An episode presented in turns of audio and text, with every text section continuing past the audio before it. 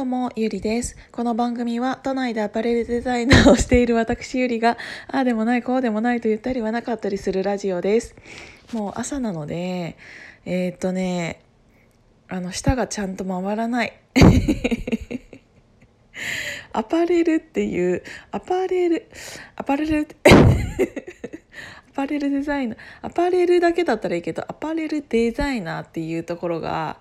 朝だとちょっと難しいね最近ねそんなになんかハードなえーと、ことをやっているつもりはないんですけど本当に頭に心がついて違う違う違う頭と心にうんと体がついてこない。もうこの年になるとそうなってくんのかな。嫌だなそれ。だからやっぱり結局筋トレとかあのしなきゃダメだよね。あの考えなきゃいけないこととかあとやりたいこととかそういう気持ちとか熱意とか頭と心っていうのもめちゃめちゃやりたいことがいっぱいあってでもその前に一つこれやるっていうことがあってでもうね頭の中でのインプットっていうのは本当にしばらくちょっとお休みしたいなって思ってるんです。であのその時に体もついてきてればこんなことにはならないんだけど体がなんせついてこない。さなんかもう本当にさあの結構運動していた側なのであの運動をしないっていう時期に入るとこうなるんだよねでちょっと動くと少し元気になるんだけどその動く時間を取るのであればこっちの作業時間にしたいっていうのがあるからどうしてもねちょっとあれなんだよね。もうどなんかそこら辺も要領よくできるような人間になりたいなとは思ってるんですけどまああのともあれともあれさてはともあれなんだっけ？あのさて さてあの年末って年末の予定って皆さんどんな感じですか？あの12月になると大体取引先のお客さんだったりとかっていうのとあの忘年会を結構まああの予定してたりするので。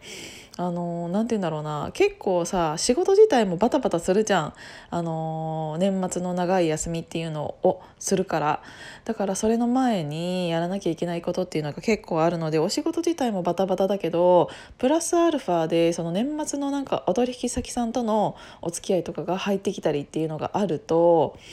結構あの体力的にもしんどくなる方っていうのが絶対増えると思うんですよね。でもう朝だからさちょっと息を吸ったらもうむせんのよ。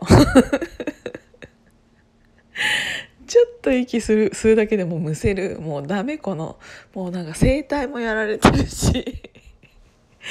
でも風邪だけはあんま引かないです私。引いてることに気づいてないのかもしれないんだけどまああやば。風邪ひきそうかもって思った時点で多分人って風邪ひいていてその時点でどうにかすんのでなんか左右めちゃめちゃ飲んだりあとあのお風呂はあんまり浸からないようにして早く寝床についたり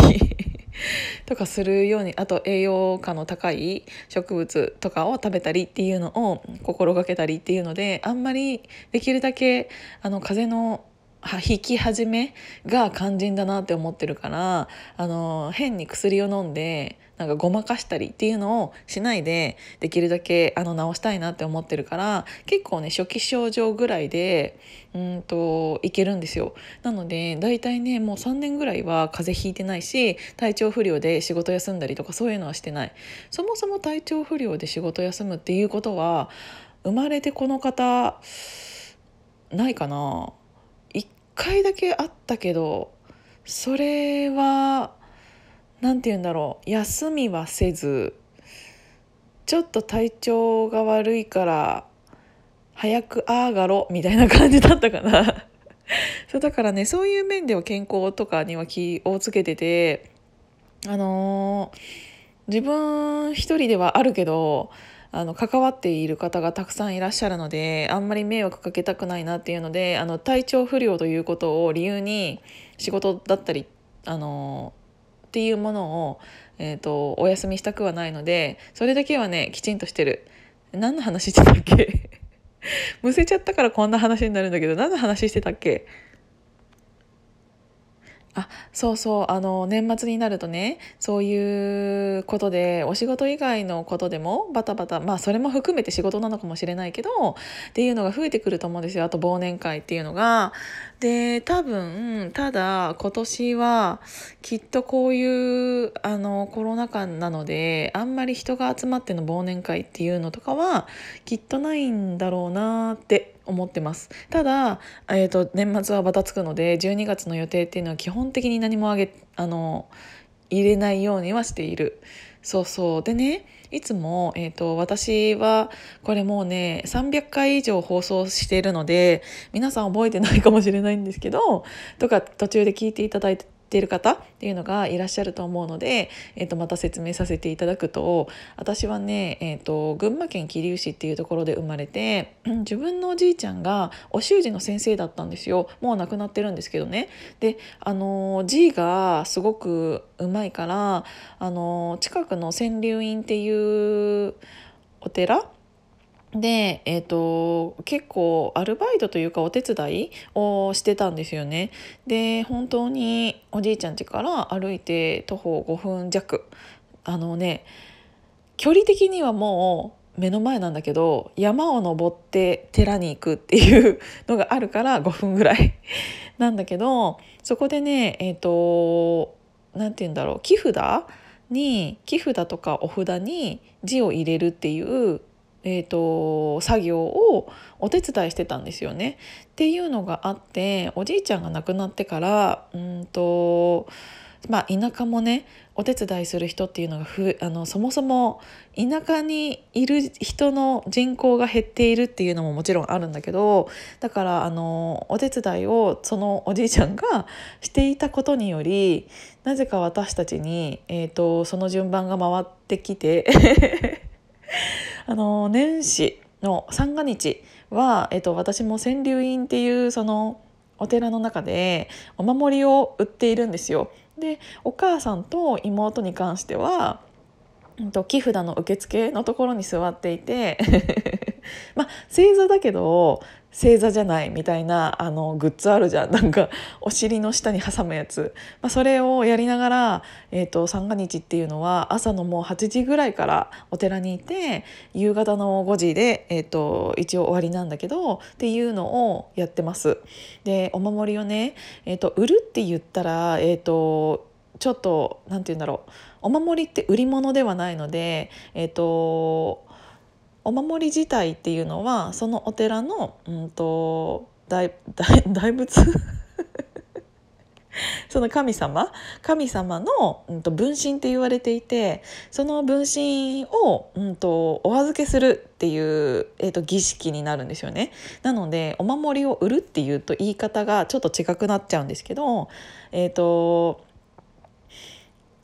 それだとあの話が先に進まないので売るっていう言い方を今回はさせていただくんですけどねそうお守りを売ってるの。で、えーと、今までは神社の中お寺のおて神社ないお寺の境内の中で正座をしながら、えーと、売っていたんですけど、うんと、ちょっと今回年はコロナの影響で中じゃなくて外になるかもみたいなお話が今ちょっとあってうわ外でずっとそれってめっちゃきついなと思って。足もなんかも